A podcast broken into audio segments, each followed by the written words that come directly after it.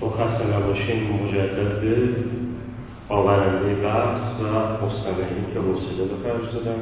بحث رو دقیق گوش کردن. سی دقیقه رو تا ساعت هشتمین فرصت داریم که اختصاص بدیم به طرح پرسش ها پرسش ها عموما همه تا حقیقت شفاهی هست.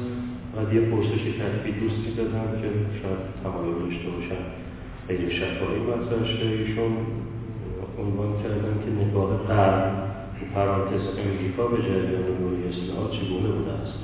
به نظر میآید که چه در آن مقطع و چه اکنون نگاه و خواسته فرد از این جنبش مردمی استفاده در فروپاشی نظام و بزرگ نمایی نیروهای بوده و سلطنت بوده است. ببینید در حال آمریکایی ها مثل هر قدرت دیگری وقتی با یک نظامی درگیرن از هر حرکتی صرف نظر از ماهیت اون حرکت که در جهت به چالش کشیدن اون نظام باشه استقبال می‌کنن. و لذا اگر ما می‌بینیم تو دوره اصلاحات به نحوی ها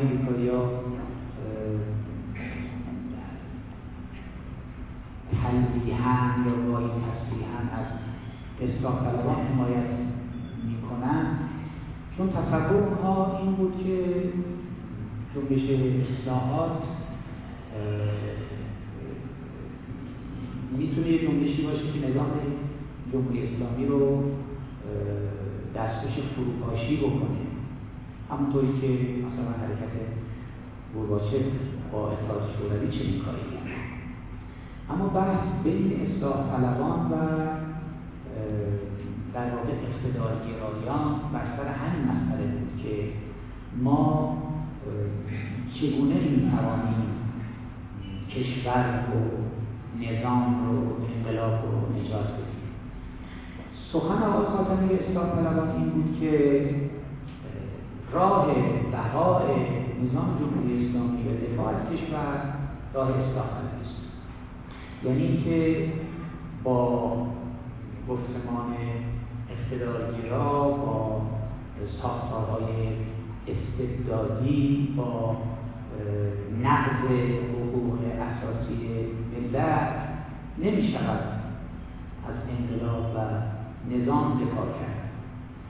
و برعکس این گفتمان در واقع اقتدار طلبی استبدادگراست که کشور رو به خطر میداره چون اگر بین دولت و ملت فاصله و شکاف بیفته در اون صورت هست که قدرت خارجی می‌توانند فشار وارد بکنند و در واقع مصالح و منافع ملی ما رو به خطر بیندازند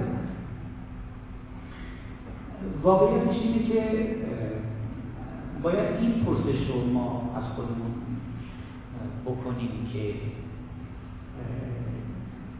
در چه صورتی یک نظام سیاسی در ایران می‌تواند استقلال کشور و منافع ملی رو تأمین بکنه و در مقابل سلطه طلبی ها و زیاد خواهی های آمریکا یا قدرت های بزرگ بیسته. اگر آمریکایی ها به طور تاکتیکی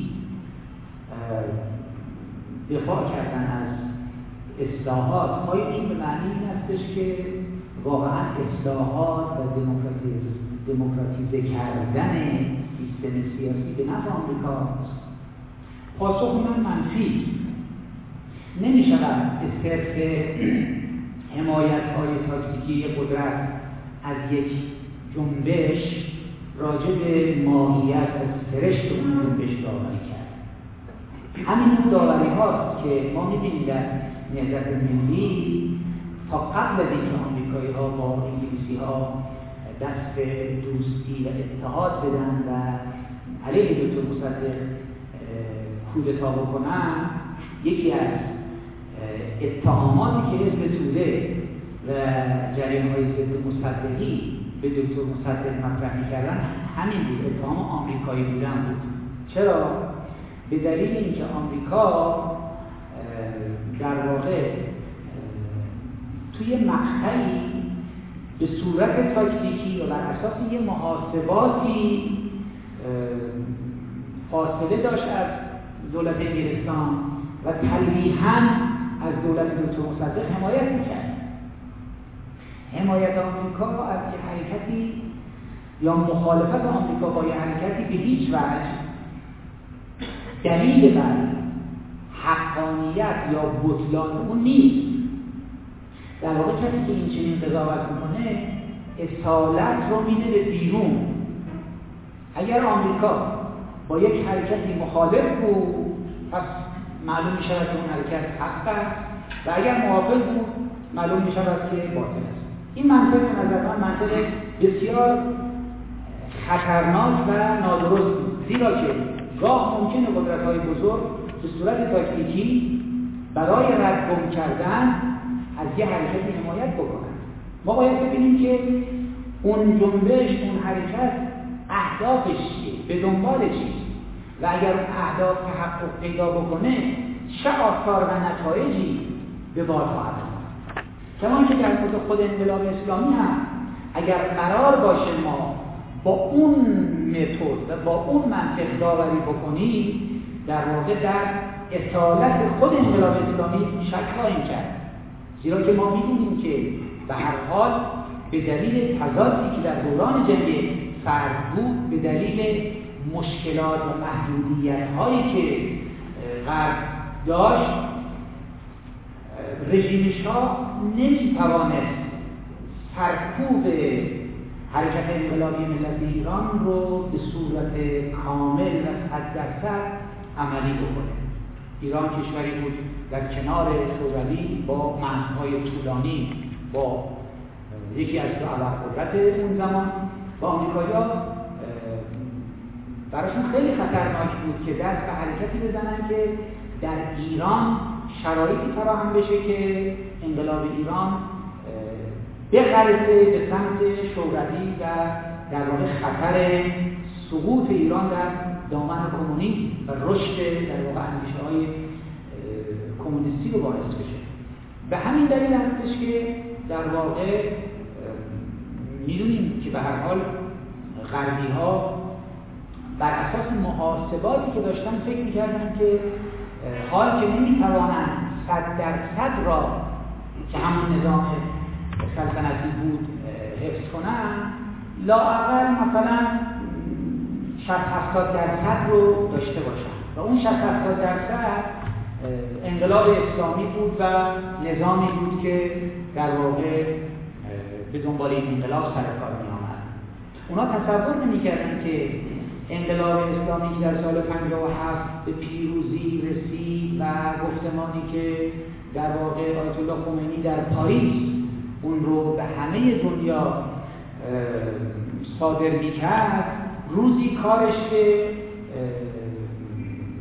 دشمنی آنتاگونیستی با آمریکا بکشه کارش به گروگانگیری بکشه و در واقع مبارزه مرحوم ایران از یه مبارزه ضد استبدادی گسترش پیدا بکنه به یک مبارزه ضد امپریالیستی ضد استبدادی. اصلاحات هم به همین ترتیب. اصلاحات اینکه به طور تاکتیکی آمریکایی ها فکر می‌کردن و محاسبه کرده بودند که به هر حال این جنبش ممکنه نظام جمهوری اسلامی در هم بپاشونه یا موجب تضعیف اون بشه. یک طرف ماجرا. طرف دیگه ماجرا این است که آیا واقعا نظام جمهوری اسلامی اگر بخواهد بماند و رژیم ایران اگر واقعا بخواهد استقلال کشور و منافع ملی رو بکنه در سمت و سوی کدام نظریه و پروژه باید حرکت بکنه. آیا دیدگاه بنیادگرایانه و استبدادی که در واقع اکثریت مردم ایران رو نامحرم می‌دونه اونها رو صاحب حق نمی‌دونه و صرفا می‌خواد تکیه بکنه برای یک گروه خاصی تکیه بکنه به نهادهای رسمی نیروهای نظامی یا در واقع راهی که اصلاحات. من فکر می‌کنم که یک رژیم واقعا دموکراتیک. یه حاکمیتی که از آن ملت باشه و همه ملت رو مشارکت بده در تصمیم گیری های ملی خیلی بهتر می‌تواند از منافع کشور حمایت بکنه خیلی بهتر می‌تواند استقلال ایران رو حفظ بکنه و در مقابل زیاد خواهی های قدرت های بزرگ بیسته. تجربه تاریخی نشون داده که هرچه رژیم های سیاسی در ایران پایگاه داخلیشون محدودتر بشه برای حفظ خودشون کشور رو میفروشن. چه در دوره قاجاریه چه در دوره پهلوی. این تجربه تاریخی ماست. بعد از انقلاب هم این سی سال هر جا که پایگاه اجتماعی نظام سیاسی قوی تر بوده نظام سیاسی توانسته با قدرت بیسته و اونجایی که ضعیف بوده مجبور بوده امتیاز بده. چرا ایران پهنامه 598 رو قبول کرد در جنگ؟ مگر جز این بود که یکی از عوامل مهمش افت مستمر حمایت مردم و نیروهای داوطلب برای حضور در جبهه ها بود؟ یه عامل خیلی مهمی بود. یعنی به تدریج هرچی جنگ طولانی تر شد تردید در ادامه جنگ. افزایش پیدا کرد. قدرت بسیج و فراخانی نیروها برای حضور در جبهه کم شد. از سال 64 بعد یکی از مشکلات مهم غیر از حالا مشکلات لوجستیکی و نداشتن مهمات و امکانات و ارزم حضورتون عرض لازم برای وارد کردن نیازهای نظامی غیر از این یه عاملش بحث نیرو بود. نیرویی که در جبهه بسیار از عملیات صرفا به دلیل اینکه نیروی داوطلب کافی برای انجام عملیات نبود عملیات انجام نمی‌شد. اگر صرف نظر که حالا آیا جنگ ادامهش درست بود یا درست نبود اون یه بحث دیگری اما واقعا اگر تصمیم گیرندگان و سران نظام جمهوری اسلامی نگرانی داخلی نداشتند. برای ادامه جنگ جنگ در سال 67 به پایان نمی رسید و قطنامه 298 پذیرفته نمی شد این نمونه رو به این عرض می‌کنم که در واقع اگر نظامی پشتوانه مردمی داشته و پشتوانه مردمی هم امروز دیگه اون دوره نیست که بشود با تشکیلی پوپولی این پشتوانه مردمی ایجاد کرد.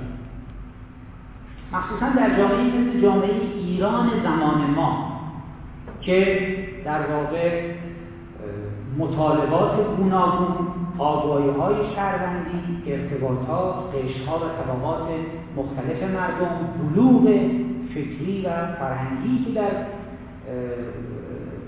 نسل جدید ایران داره به وجود میاد. آگاه شدن به حقوق خودشون مشارکت طلبی خودشون دور شدن از اون رابطه حاکم رعیت در رابطه میان جامعه و مردم. اینها هم نشون میده که دموکراسی و البته در کنار عدالت. در کشورهای مثل ایران دموکراسی بدون عدالت جواب نمیده. آزادی بدون برابری جواب نمیده. کشور توسعه نیافته نیازمند به توسعه است.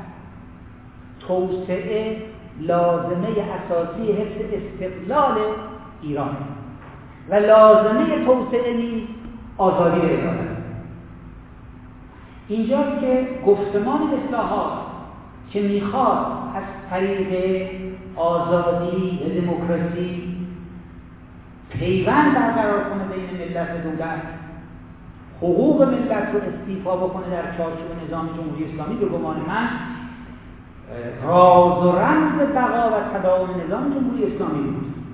متاسفانه جناح مقابل صاحبان قدرت در واقع یا متوجه این نکته نشدن و یا که این دومی احتمالش بیشتره این بود که منافع فردی و گروهی خودشون رو بر منافع ملی و حتی منافع رژیم ترجیح حتی منافع رژیم.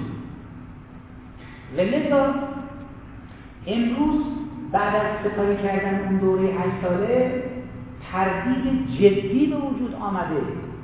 که آیا نظام جمهوری اسلامی از درون قابل اصلاح هست یا نیست؟ به میزانی که مردم ناامید بشوند از اصلاح این نظام آینده این نظام به خطر افتاد به میزانی که فاصله ایجاد بشه بین ملت ایران با نظام جمهوری اسلامی نظام جمهوری اسلامی در مقابل قدرت های بزرگ آسیب پذیر میشه ضربه پذیر میشه. جنبش اصلاح طلبی می‌خواد آسیب زدایی بکنه. و ولی خب متاسفانه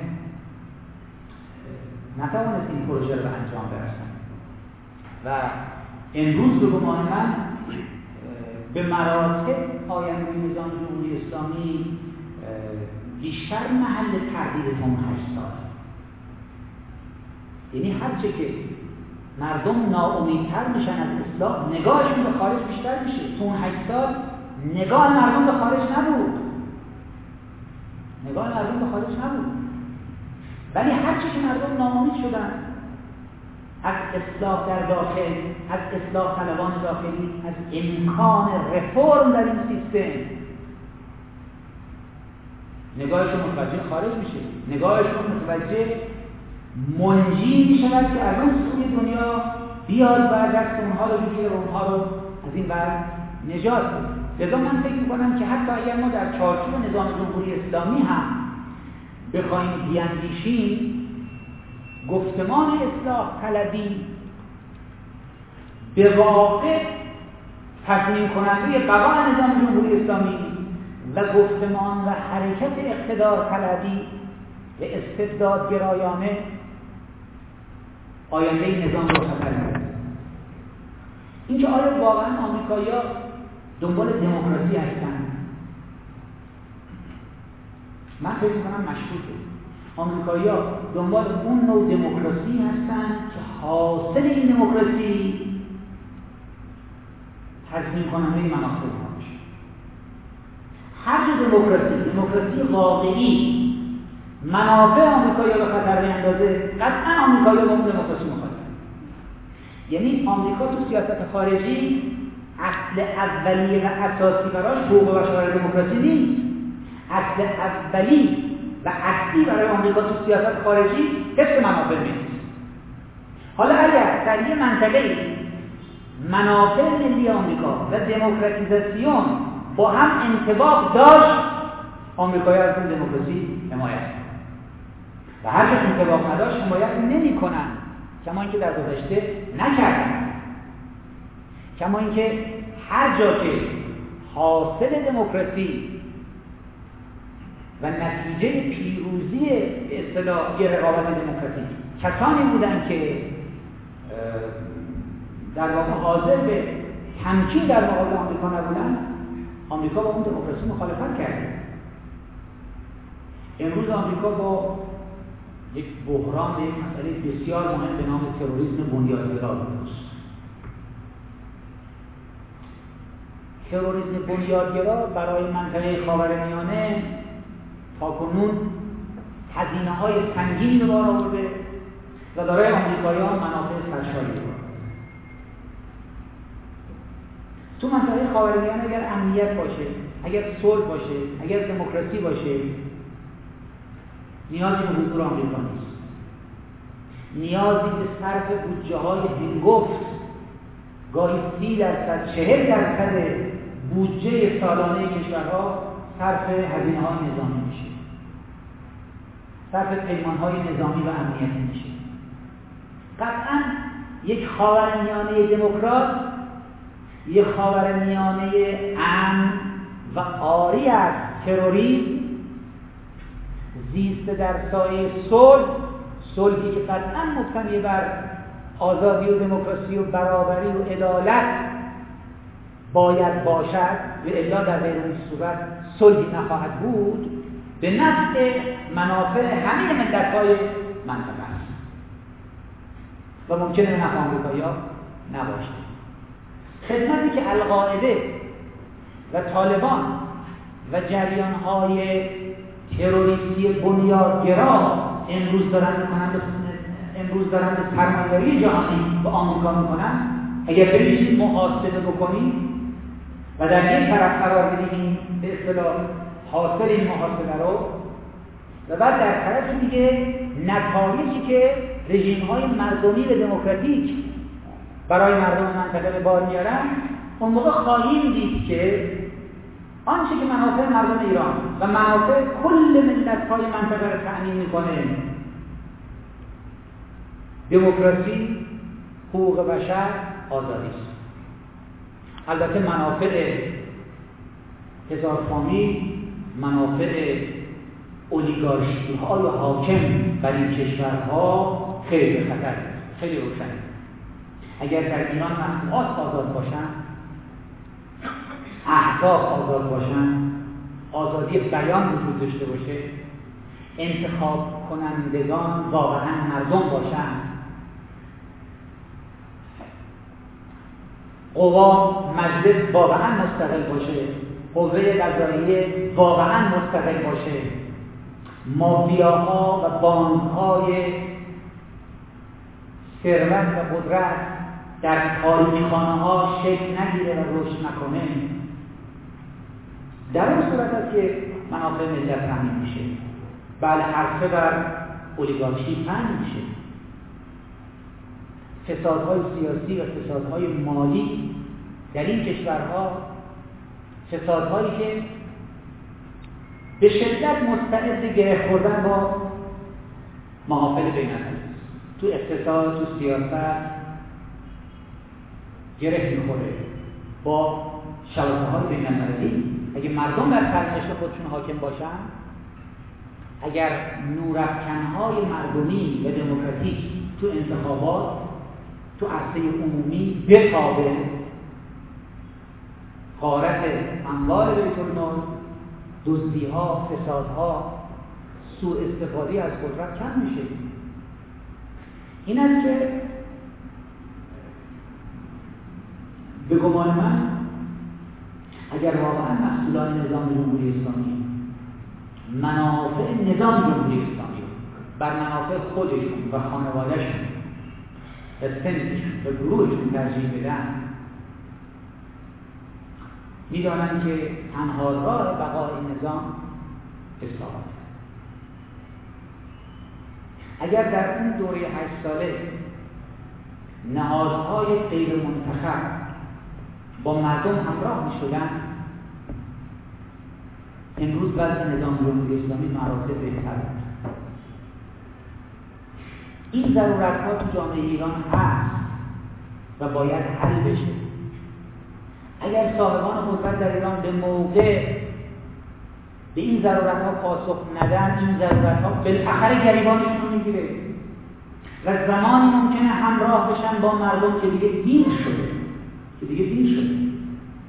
واقعا محمد رضا شاه پهلوی اگر به جای سال 57 صدای مردم ایران رو در سال 47 شنیده بود در سال 50 شنیده بود سلطنتش امروز ادامه پیدا کرد. اون رو دیر شنید این صدا رو.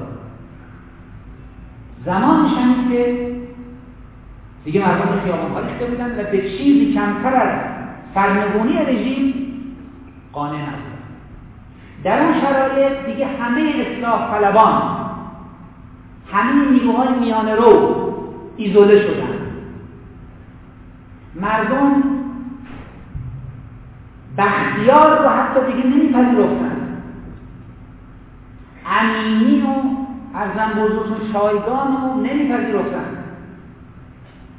حتی مهندس بازرگان و پنجابی رو هم نمی‌تونستن بپذیرن. مهندس بازرگان دنبال اصلاح اون سیستم بود. مشق اصلاح طلبانه بود در اون سیستمی هم بود. یعنی در چارچوب قانون اساسی مشروطیت می‌خواست اون نظام رو اصلاح بکنه. شاه باشه اما در چارچوب قانون مجلس مستقل باشه مطبوعات احزاب اما شاه این نهاد سلطنتی قانع نبود به حق خودش. می‌خواست همه چیز در اختیار خودش باشه. از ارتش نه دستگاه امنیتی دستگاه قضایی مجلس دانشگاه ها همه چیز در اختیار خودش باشه. خب وقتی قانع نبود و صد درصد می‌خواست مردم هم صد درصد در مقابل او قرار گرفتن و او رو نفیش کردن. اصلاح طلبان دوره آقای خاتمی سخنشون این بود که این ضرورت ها وجود داره. نمیشه روش فرپوش گذاشت و باید به موقع اون رو شنید. به موقع اون رو شنید. متاسفانه نشنیدن. و این است که آینده نظام جمهوری اسلامی رو با بمب اتم نمیشه تضمین کرد. با انرژی هسته و سلاح اتمی. بله در یه برخورد خارجی که تازه اونم تردید هست که اساسا آیا تبدیل شدن به قدرت اتمی سلاح اتمی می‌توانه با قدرت های بزرگ توازن و بالانس برقرار بکنه؟ خب نهایت اینکه سلاح اتمی می‌توانه تا حدودی حمایت های خارجی رو از داخل کم بکنه از بین ببره. ولی مگر رژیم شاه و انقلابی که در سال 57 منجر به اون رژیم شد مگر اون خارجی ها علیه شاه انداختن و خدا آقایون که بهتر از هر کس می‌دونن و بیشتر از هر کس هم مدعی که انقلابی که در سال 57 شد علا رقم خواست همه قدرت های بزرگ شد. ولی انقلاب چی؟ به انجام رسوند. ملت ایران. خب این ملت ایران دوباره هم می‌تونه دستی انقلاب بزنه. دوباره هم می‌تونه دستی انقلاب بزنه. وقتی که ناامید بشه از این سیستم و ببینه که همه حقوق انسانیش همه حقوق شهروندیش پایمان میشه هیچ امیدی به آینده وجود نداره. اقتصادش فرهنگش خانوادهش و وقتی ناامید شد آستین رو بالا می‌زنه و اون تجربه رو یه بار دیگه هم تکرار می‌کنه. حالا یک زمانی می‌گفتن که یک نسل دوبار انقلاب نمی‌کنه. بسیار خوب. ولی الان در ایران ما با دگرگونی و تحول نسلی رو برو هستیم. ممکنه نسل ما دوباره انقلاب نکنه ولی نسل بعد از ما انقلاب خاص خودش رو ممکنه انجام بده. نسل بعد از ما و نسل ما و نسل قبل از ما. هر سه این سه در دوم خرداد به یه نقطه مشترک رسیدن. و اون این که ما می‌خواهیم در چارچوب نظام جمهوری اسلامی در چارچوب قانون اساسی حقوق خودمون استیفا بکنیم. آقای خاتمی اصلاح طلبا نمی‌گفتن ولایت فقیه نباشه می‌گفتن ولایت فقیه باشه اما در چارچوب قانون اگر ولایت فقیه و طرفداران ولایت فقیه نپذیرند که ولایت فقیه باشه اما در چارچوب قانون جامعه ایران ممکنه در آینده به این نتیجه برسه که اصلا ولایت فقیه نباید باشه. همونطوری در اون سلطنت به این نتیجه رسیدن.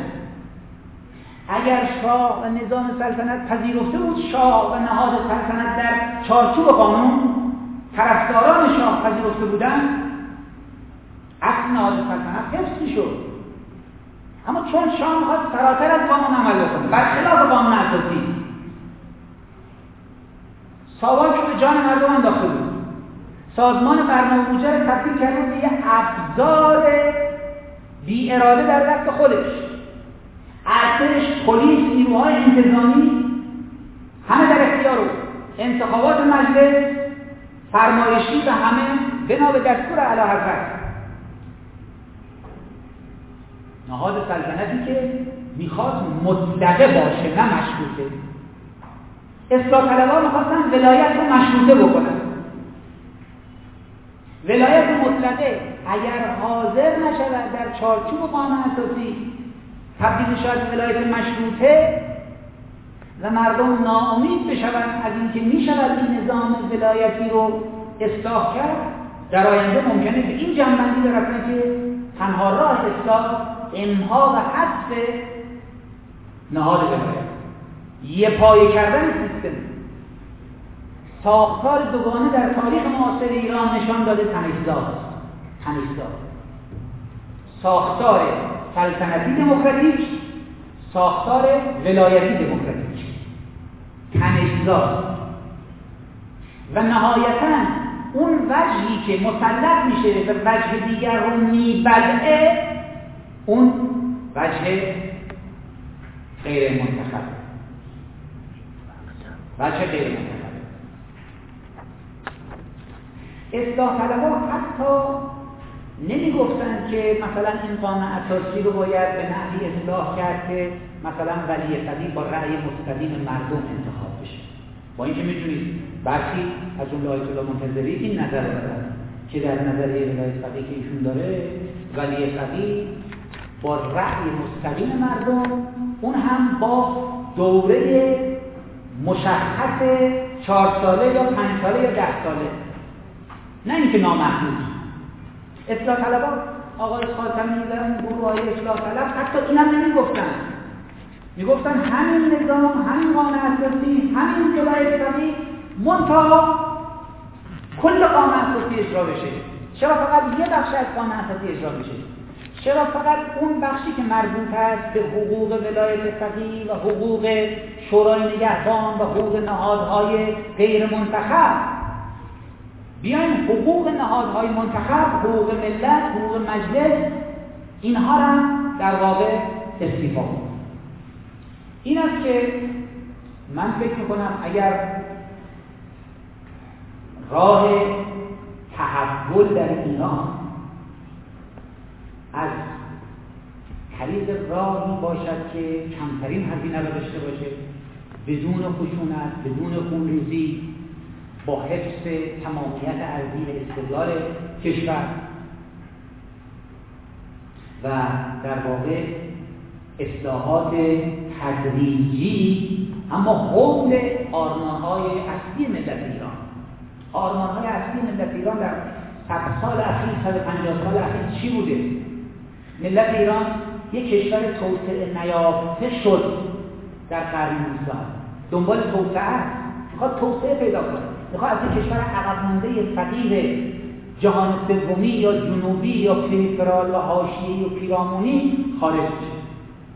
ملت ایران می‌خواد شهروند باشه نه رعیت. دوران رعیتی به پایان رسید ملت ایران می‌خواد بر نظم سیاسیش قانون حاکم باشه نه اراده خودسرانه و هوس‌آلود صاحبان قدرت.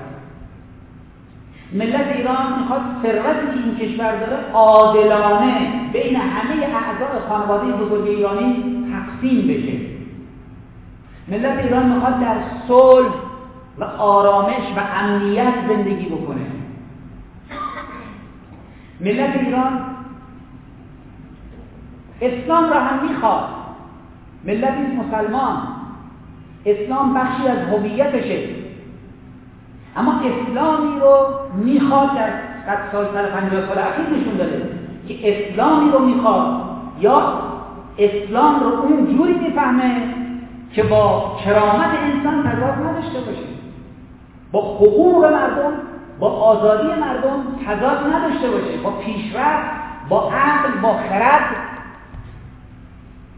تضاد نداشته باشه در طول تاریخ شما ببینید از زمانی که اسلام وارد این سرزمین شد اسلامی که مردم ایران به دنبالش رفتن تو این انشابات، فرق بندی ها، اختلافات مرتب بر سر دورایی ها و چند رایی قرار می‌رسن مردم ایران رو کدام اسلام گرایش پیدا می‌کردن؟ چون روایت ها و قرائت های گوناگونی از اسلام بوده. و امروز هم تو جامعه ما سه تا قرائت از اسلام وجود داره. مخصوصا قرائتی که با سیاست و حکومت نسبتی داره. قرائت سنتگرا قرائت بنیادگرا و قرائت نوگرا. جامعه امروز ایرانی قرائت نوگرا از اسلام رو می‌خواد. و به گمان من اسلام میماند با قرائت نوگرا با قرائت ترقیخواه. به الا نمیماند. حداقل به عنوان یه گفتمان عمومی و اجتماعی نمیماند. تبدیل می شود به یه مناسک و سنت های فردی در کنج زوایای ارزم موضوعتون مساجد و خانه ها لذا در واقع گفتمان اصلاح طلبی در این حال یه نوع اصلاح طلبی دینی هم بود و اساسا تکیه به این اصلاح طلبی هم داشت. یعنی تاریخ تو این جلسات که شما داشتید هشترا بخشی از این تاریخ دینی از جنبش تنباکو این طرف بخشی از این تاریخ تاریخ گفتمان دینی تاریخ اصلاح طلبی در اندیشه دینی از جمال تا امروز. و در اصلاحات دوم خرداد در واقع پشتوانه تئوریک و بستر نظری این حرکت اصلاح طلبی دینی بود. اصلاح طلبی دینی که در واقع ایستگاه بلافصل قبلیش دکتر شریعتی بود. البته دکتر شریعتی رو امروز ما با شرایط خودمون مجددا بازسازی می‌کنیم و باید هم بکنیم. و لذا گفتمان اصلاح طلبی نه تنها با بقای نظام جمهوری اسلامی بلکه با بقای اسلام به عنوان یک دین اجتماعی گره خورده. و واقعیتش این است که سرخوردگی از در واقع اصلاحات به نوعی سرخوردگی از در واقع دین هم می‌تواند به بار بیاره کما اینکه ما می‌بینیم در واقع تو این سالهای اخیر جریان های سکولار و لایک و حتی جریان های چپ غیر مذهبی شانس بیشتری برای رشد پیدا کردن البته اون گفتمان های دینی که کاملا تمام تخم مرغاشون بذارن تو خبر جمهوری اسلامی با این خطر رو یعنی تمام اون گفتمان هایی که دین رو تقلیل بدن به قدرت تقلیل بدن به سیاست و متجسد و متبلورش هم بکنن در, در این سیستم و این چنین تبدیل بکنن که نظام جمهوری اسلامی بود و نبودش بود و نبود اسلام است. اگر این نظام نبود اسلام هم نیست. البته من چنین فکری چنین تصوری نمی کنم چون نظام های سیاسی می آیند و می روند اما ادیان مذاهب فرهنگ ها می مانند نهایت این که البته باید از تقلیل اسلام به یک نظام سیاسی جلوگیری کرد. باید با اون مقابله کرد. تقلیل اسلام در یک نظام سیاسی تقلیل اسلام حتی گاهی در یک سنس سنس روحانیت گاهی شنیدید دیگه اگر روحانیت نباشد اسلام هم نیست. انگار که روحانیت قبل از اینکه اسلام به وجود بیاد روحانیت بوده. نخیر روحانیت قرنها نبود اما اسلام بود. روحانیت بعد به آمد. و وقتی می‌گوین اگر این نظام نباشد اسلام هم نیست. نه این نظام سی سال تازه در این کشور به وجود آمده. خب قبلش اسلام هم بود. تغییر دادن اسلام به نظام سیاسی به یک سنس به یک قش به یک فرد حتی البته این خطر رو داره که با رفتن اون سنس با رفتن اون نظام با رفتن اون فرد اون دین هم خواهد خیلی متشکرم. یک پرسش سی و پنج دقیقه پاسخ. ساعت هشت فرصت تمام هست ما به شما و آقای آجلی خسته نباشید. نمیشه. و در حقیقت پاسخی که ایشون دادن تکمیلی بحثشون بود و بحثشون رو کامل کرد. از ایشون و همه تشکر می‌کنیم. انشاءالله سه شنبه خدمتتون هست. خیلی متشکرم.